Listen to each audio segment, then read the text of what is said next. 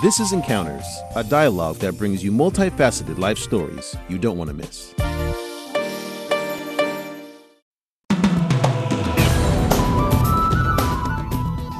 I came back in 1979. The reason why they wanted to bring me here was to learn Chinese. But then I started studying Kung Fu, Wushu. I got involved in Wushu by my own volition. It wasn't their idea. I grew up watching Bruce Lee and I was always quite diminutive, quite small, and you know, would easily get bullied. You want to be stuff. strong. I wanted to fight back.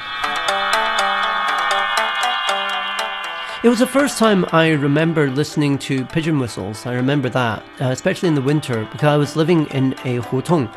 And my room was next to the hutong, and in the winter, I remember like because it's freezing cold, of course, without central heating, and so under the bedclothes, and listening to this eerie, beautiful sound of the pigeons with their whistles flying up above. So that was a real memory for me was the relationship between pigeon whistles as an eerie, beautiful sound and the coldness of winter.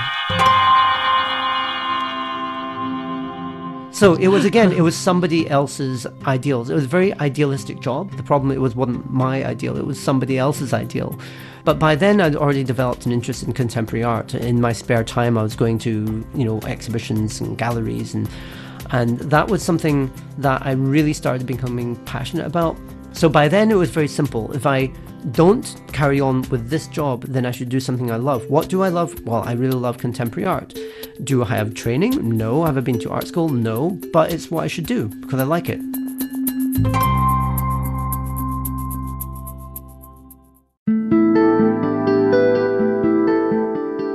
Hello and welcome. I'm your host, Man Ling.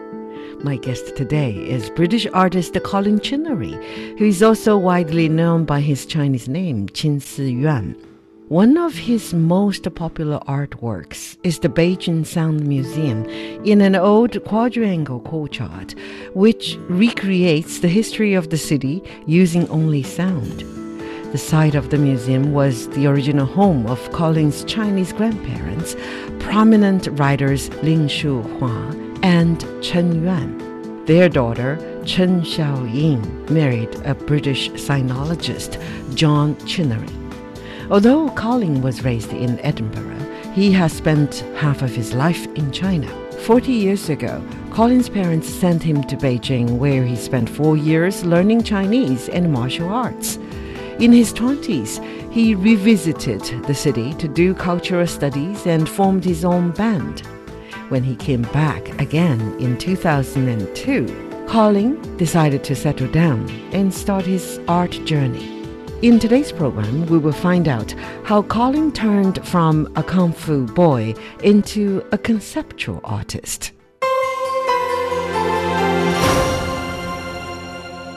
You have a name Si Yuan, right? That's The right. Chinese character Si means thought or thinking. Yeah. And Yuan means the origin or sources of something. Yeah. Any reason or who gave you this name? Well, my mother gave me that name. and There's two reasons. One is that I was born in the UK and my mother's Chinese, so she wanted me to think about my origins, so thinking of the source. So there's a Chinese saying, 饮水思源, when you drink the water, you must think of the source from whence it came. And the other reason is because my grandfather's name was Chen Yuan, and it's the same Yuan as my name. He passed away just before I was born, so that's another reason. You didn't have a chance to meet him, right? That's that's right. And uh, at the very beginning, you said you're half Chinese and half British, right? Mm-hmm. Which part is bigger, the Chinese part in you? There's Half, no half? Well, there's no way to uh, calculate this. I think we're all mixed in terms of our experiences, and uh, I spent the same amount of time as in Britain as in China. So, as growing up, my formative experiences were more in the UK. So, I would say I'm more European in terms of my cultural roots, but my experiences in life are much more in China. So, in terms of my experience, I'm perhaps more Chinese, but there's no way to put a Yeah. percentage point on these. There's no clear line, right, to Exactly. separate these two and put them together. That's a whole of you. Exactly.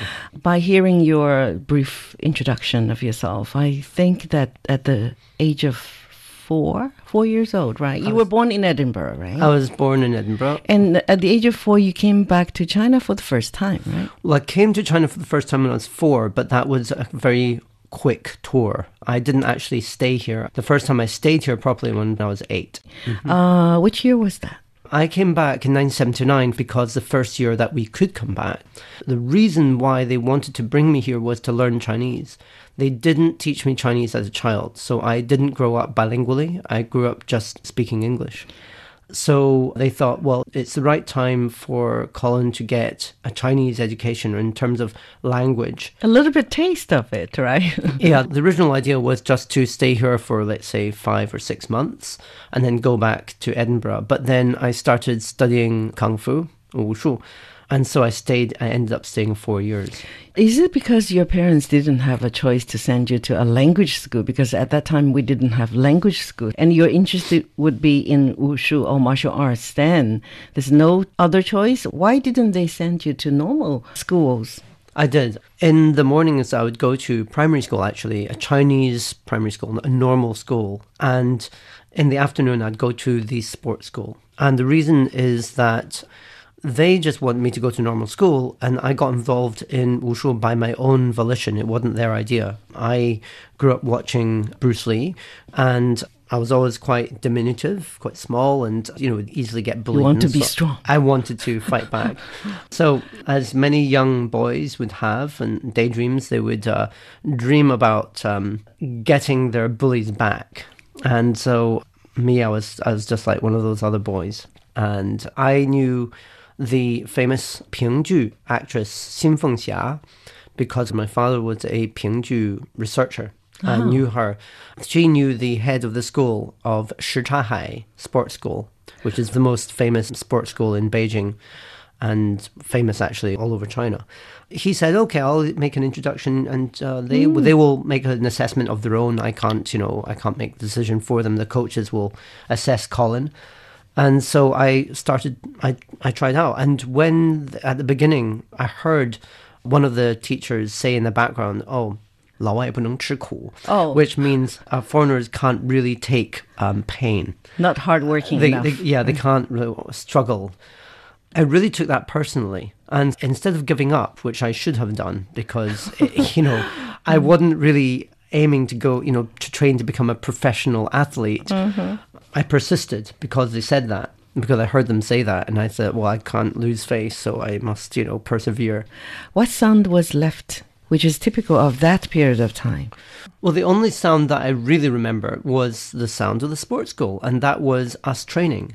Every day we'd have to do our basics, which are like our kicking exercises and so on. And mm-hmm. some of those kicking exercises, you have to actually slap their foot with your hand.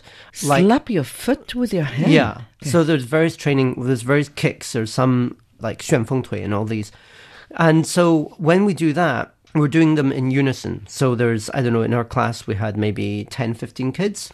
So in 10, 15 kids, we would be kicking, slapping our feet in unison. It's like a when you clap in unison, like that. If you have 10 people, 15 people, but it's a different sound from that because it's not two hands together. It's a hand and the sole of your trainer, of your um, shoes. And so it was a very special sound. It's in unison and it sounds very regimented. It sounds very military. Military, yes. Yeah, and so that was because you also your feet land at the same time and you kick at the same time and you hit your your foot at the same time. It's like hrum, hrum, hrum, hrum. It sounds like like uh, military. Later, have you ever tried to revive this sound? To go into a sports sort of a campus and try to record and bring it alive again? I will at some point. The reason why I haven't is because that sound is not really that society would recognize. It's only sounds that oh, wushu Okay, yeah. practitioners recognize. It's your own personal sort of sound memory. exactly. How did wushu change you? I guess what it did was it really trained my body in I can imitate movements much better than I would have been able to without that training. So my body is more articulate. But, you know, I'm very stiff now. I can't possibly do those movements that I could do then. But I can still feel the movements that I can do then. It's just my leg can't lift very high anymore. Ah, interesting.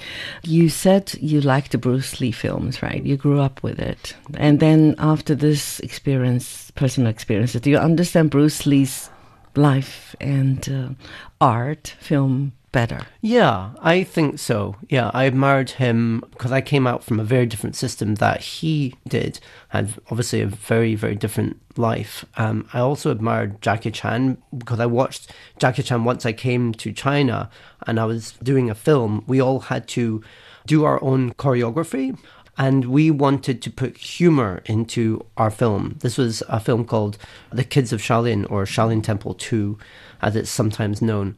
This was like 1982.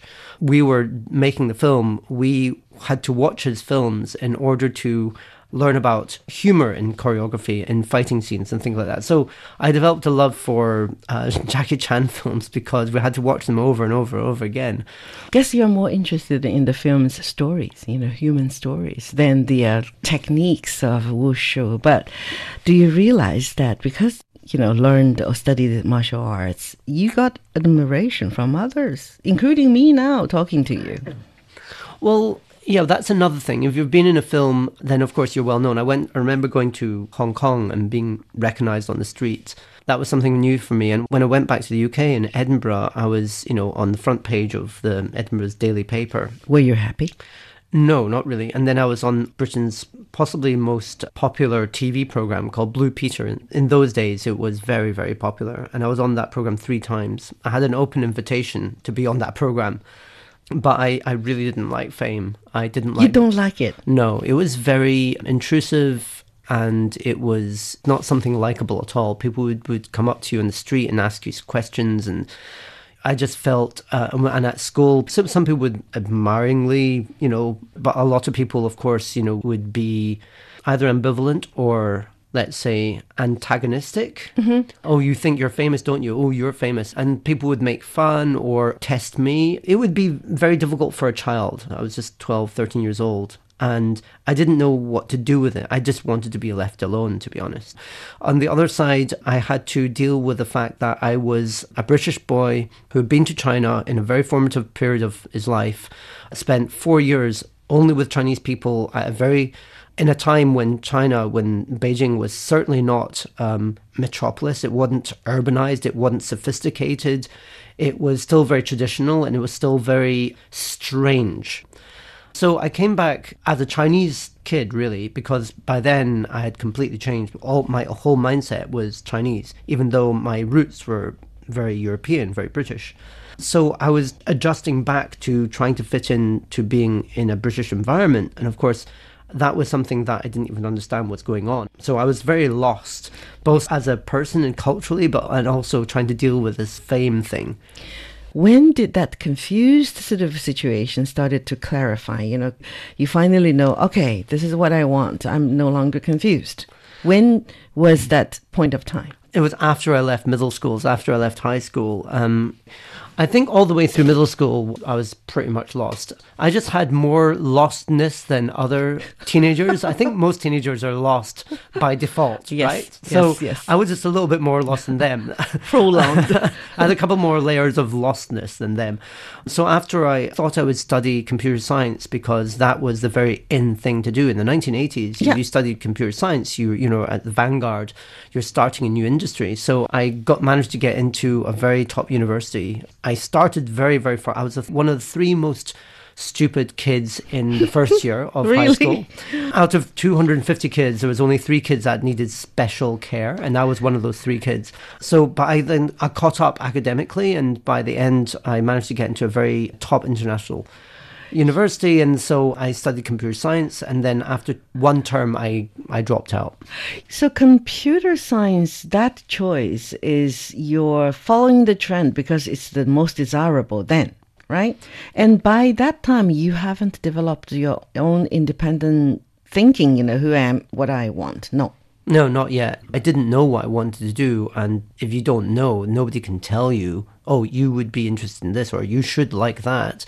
You have to figure these out on your own. Yourself, right? Yeah. And I was lucky enough to, you know, be at a time when you had choices. I mean, you know, there's many friends of ours at a certain age, you know, you go into university and that's it, basically, for the rest of your life. You choose your profession and, and then you're allocated a, a work unit and then, you know, you do that for the rest of your life. So I was very lucky. You did so well in science. And then I you had no interest. I struggled in science. I did get good results. I good, got good test results, but I had to struggle for it a lot because I thought that that was the thing that I should be doing. And then I realized that it wasn't. you know, you have ideals that are somebody else's. They're somebody else's ideals, they're not your ideals. When did you have the realization that something, this is what I want? Oh, that was much later. I just knew that I was bad at math. I loved solving problems by programming, and I loved that. So I got 80% for that. But I was terrible at math, and I got 20% for that. And so I went to my tutor and I said, Is there going to be more or less maths in future from now on? And he said, Without a doubt, a lot more. Yes. And so I just quit there and then. I just dropped out there and then. Okay, that's it. Show me where you know the admissions is, and I'll go down there and I'll just you know drop out. And how did it come up that you chose Chinese culture and civilization as a major? It was after that when my grandmother Ling Shuhua, and she used to be a very important writer in the 1920s and 30s. When she was gravely ill, we brought her back to Beijing we stayed with her for six months. And during that period, a lot of her background and history came up, and I found it absolutely fascinating. And that's when I realized I needed to know more about my own roots on my Chinese side.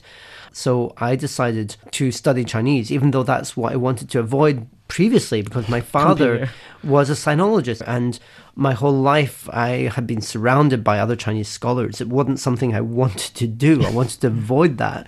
And then I realized that even though I could speak Chinese fluently, I couldn't read or write Chinese. I was basically illiterate.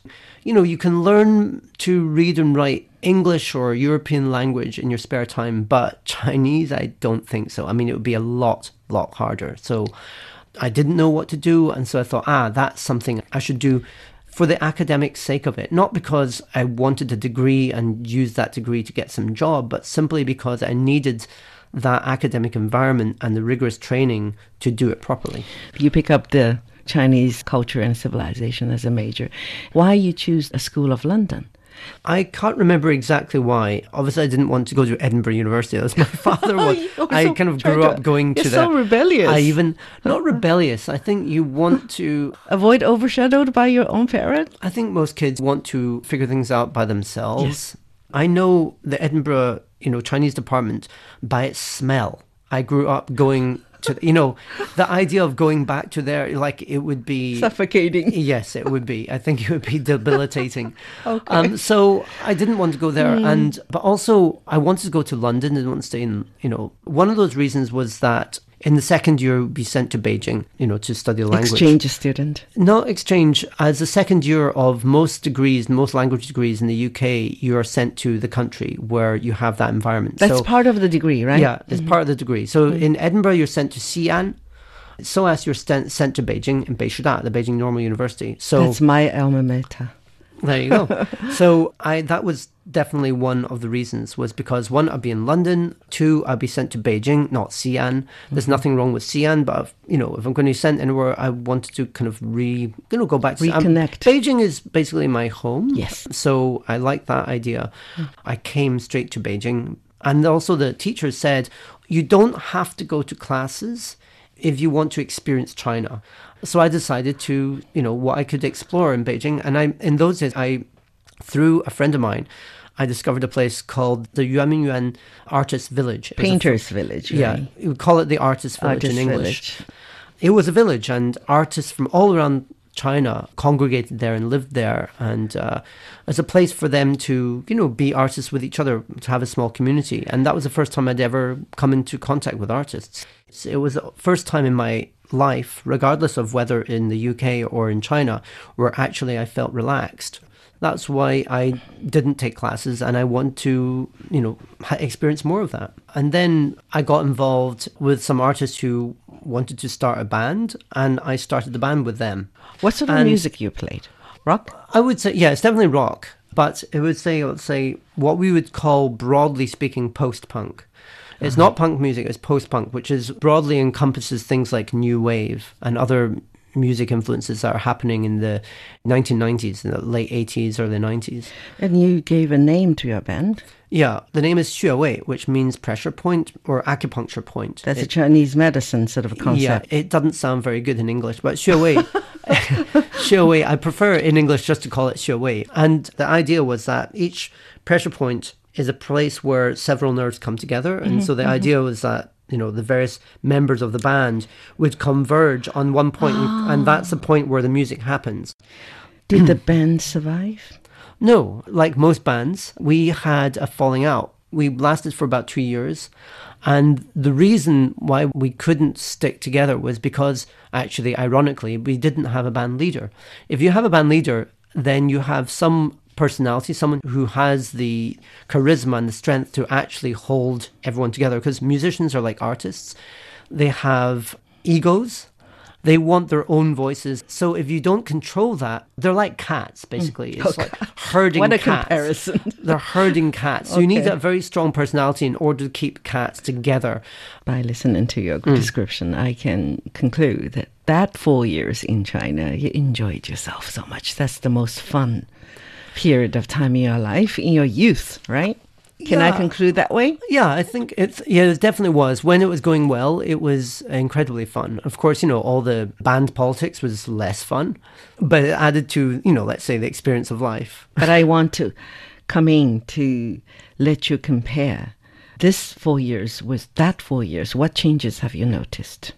I think that the musical part of my life has definitely helped me grow as a human being because I became involved in culture and creative work. that In the Chinese society, in well, as just as life, a- living as- standard, uh, as everything.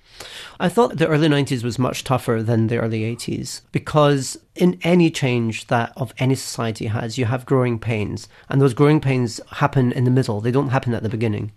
And that was possibly the worst growing pains, especially for Beijing, I think, uh, was the early 90s. People didn't really know who they were anymore. In the 1980s, they knew that they were idealistic. They still had that idealistic, we want to make China better, we want to make China a better place, and we're all a part of that endeavor. And so even though people didn't have any money, people, nobody had money in those days, right? But people felt they were part of something. But by the 1990s, that was no longer the case. People were thinking about money, but the opportunities to make money had not come about yet. So they no longer had the idealism of the 1980s, and they didn't have the money of, you know, later on in the reform process. So they were neither here nor there. So a lot of people were very frustrated in everyday life, and I felt that because they took it out on Westerners more in those days. I think in the 1980s, people were very curious about Westerners. They would stare at them and go, ooh, it's like strange looking person. And, you know, you got a lot of this curiosity and staring, you know, remember, I think all Westerners from the 1980s will remember that. 1990s, you still got that, but the stare was no longer that of curiosity. It was no longer innocent. It was a stare of animosity. Mm. People would just look at you and kind of hate you, not because of who you are, but because you have it all and we have nothing. That was the feeling, you know. Yes. And so I did not enjoy my time in society. I enjoyed my time with my band, with my friends, performing, rehearsing, all that. I enjoyed that, but I really didn't like being out on the streets because I got this negative vibe wherever I went. It's a love and hate sort of a complex almost. It was difficult. Yeah, difficult. And the growing pain is so accurate for you to describe that period of time. Yeah, Okay, you asked for one year, sort of a one gap year. That's right. But how come you stayed more than one year? And how could you still have the. Um, well, I dropped out. I dropped out. you dropped out. Yeah, I got a very angry letter from the head of the Chinese department saying what a disappointment I was and so on. And uh, I said, you know, well, I'm not coming back anyway, so it doesn't really matter. So, because by then I decided to take a year out and then I got the band together and then, okay, this is a new life for me. It's a real life. It's something I really wanted to do and it was something that was serious. It wasn't just, you know, just, oh, I'm just having fun. So I decided to do that long term. Okay, if I want you to describe your typical sound memory, your own personal one, I'm not talking about your other sounds, the Yeah. background sounds, right? What was the typical sounds you have in your memory for these four years? It was the first time I remember listening to pigeon whistles. I remember that, uh, especially in the winter, because I was living in a hutong. And my room was next to the hutong. And in the winter, I remember like, because it's freezing cold, of course, without central heating. And so we're in the, you know, under the bedclothes and listening to this eerie, beautiful sound of the pigeons with their whistles flying up above. So that was a real memory for me was the relationship between pigeon whistles as an eerie, beautiful sound and the coldness of winter. And uh, what made you decide to go back to the UK? Well, once the band split up, I realized that I, you know, I loved music. I could have invited anyone really to bring a band together, but by then I was very well known in, in Beijing as a musician. But the problem was that there weren't that many people available. And so I couldn't think of the right people to bring together to form a new band without breaking up another band. That's not a cool thing to do. So I thought, well, there's no point. I don't want to just hang about, you know, not knowing what to do. So I decided very quickly to finish my degree in Chinese at SOAS. Is that a continuity of your previous degree because you already dropped out? Yeah, you it's the same re- degree. Same degree? You same degree. applied to continue? Well, I had to apply from scratch, so I had to pass the test to go straight into third year. Ah. And that's a very different proposition because by then, you know, I would need to really know how to read and write Chinese fairly properly. So I had to study very hard for that. I went back to SOAS, and by then it was 1996. I went straight into third year. Um, so that was the first time I stepped into SOAS. First time I really took classes was in third year. So that was in London, and bad I student. Yeah, I'm a bad student, definitely. what do you call? it? I'm a student of life. Put it that way. Oh, yes, well said. I used to be a teacher. Right. yeah. So I studied very hard when I was there, uh, Uh-huh. and I studied for two years. And as I was studying, I started to, you know, uh, to enjoy it. And so I was thinking, you know, maybe I, uh, I want to be an academic after all. I was, I, I was lost once again. I Lost again. because I was no longer doing music.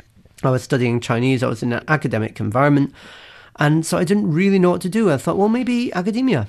When I graduated, there was a job opening at the British Library in the Chinese department. And it was for a project called the International Dunhuang Project. It was a project about the digitization of Dunhuang manuscripts that were housed at the British Library. So I thought, well, I'll apply for it. If I get it, I get it. If I don't, I will go and don't. PhD degree. No, I won't. I- thought if I don't get the job, I would wander the world a little bit. So I just go and and you know backpack. Another gap year. It wasn't a yeah. It was I graduated, so it was no longer a gap. Then I got the job. And then that job hooked you. It, I wouldn't say hooked me, but if you're going to do something, you might as well put all your energy into it. Otherwise, just don't do it. But So you I, said you started to enjoy it, right? I was honored to have the job. And do you have a chance to visit Mogao Grottoes? Yeah, of course. I went there twice. And then as I started to do the job, then I, of course, I took it seriously and I started doing research and writing some papers and attending conferences and then later on giving lectures. And then I was asked to be responsible to head up the project center at the National Library of China here in Beijing. So I very quickly went from a very simple task to becoming, let's say, a project leader. And then in my team, I had people who are all postdoctorate people at the National Library of China, real researchers, people who know a lot more than me. Then I became known in the field as someone who, as a sinologist, as a researcher of Dunhuang. Hmm. So it was very interesting academically for me. The problem was that I wasn't passionate about it. See, there's problem. So it was again, it was somebody else's ideals. It was a very idealistic job, and it was a very ideal job. The problem it was wasn't my ideal; it was somebody else's ideal. So I thought, well, this is a, a great job to have, but I don't enjoy it. No passion. Yeah, no passion. So once the head of the Chinese department, Frances Wood, she liked my work, and when she was offered to write a book on Central Asia, she actually turned down the book and, and recommended me instead. Mm-hmm. And this is when I felt a bit ashamed because, well, I didn't feel I was really I'm up not to the good task. enough for that. Exactly. um, so I felt maybe I'm a bit of a charlatan. Maybe I'm giving people the wrong impression. And so at that point, I decided either I take this book and I become a scholar, hmm. you know, and I do a PhD and do all the rest of it, mm-hmm. or Quit you know I quit my job. I just stop and do something else. So at that point, mm-hmm. I realized it was like, and that was the question. That was really the question. It's like, but do I love it? Do I want to do this for the rest of my life? And the clear answer was no.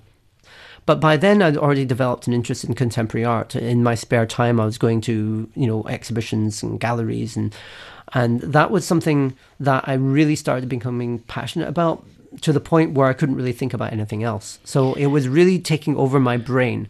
So by then, it was very simple. If I don't carry on with this job, then I should do something I love. What do I love? Well, I really love contemporary art. Do I have training? No. Have I been to art school? No. But it's what I should do because I like it. So you quit. And you decided to come back to China. To become an artist, yes.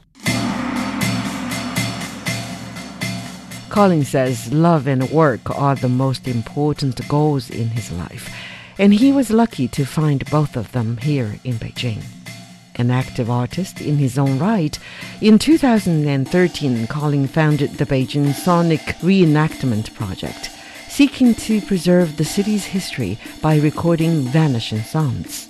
In the next episode, he says more about how he restored the lost audio of Old Beijing.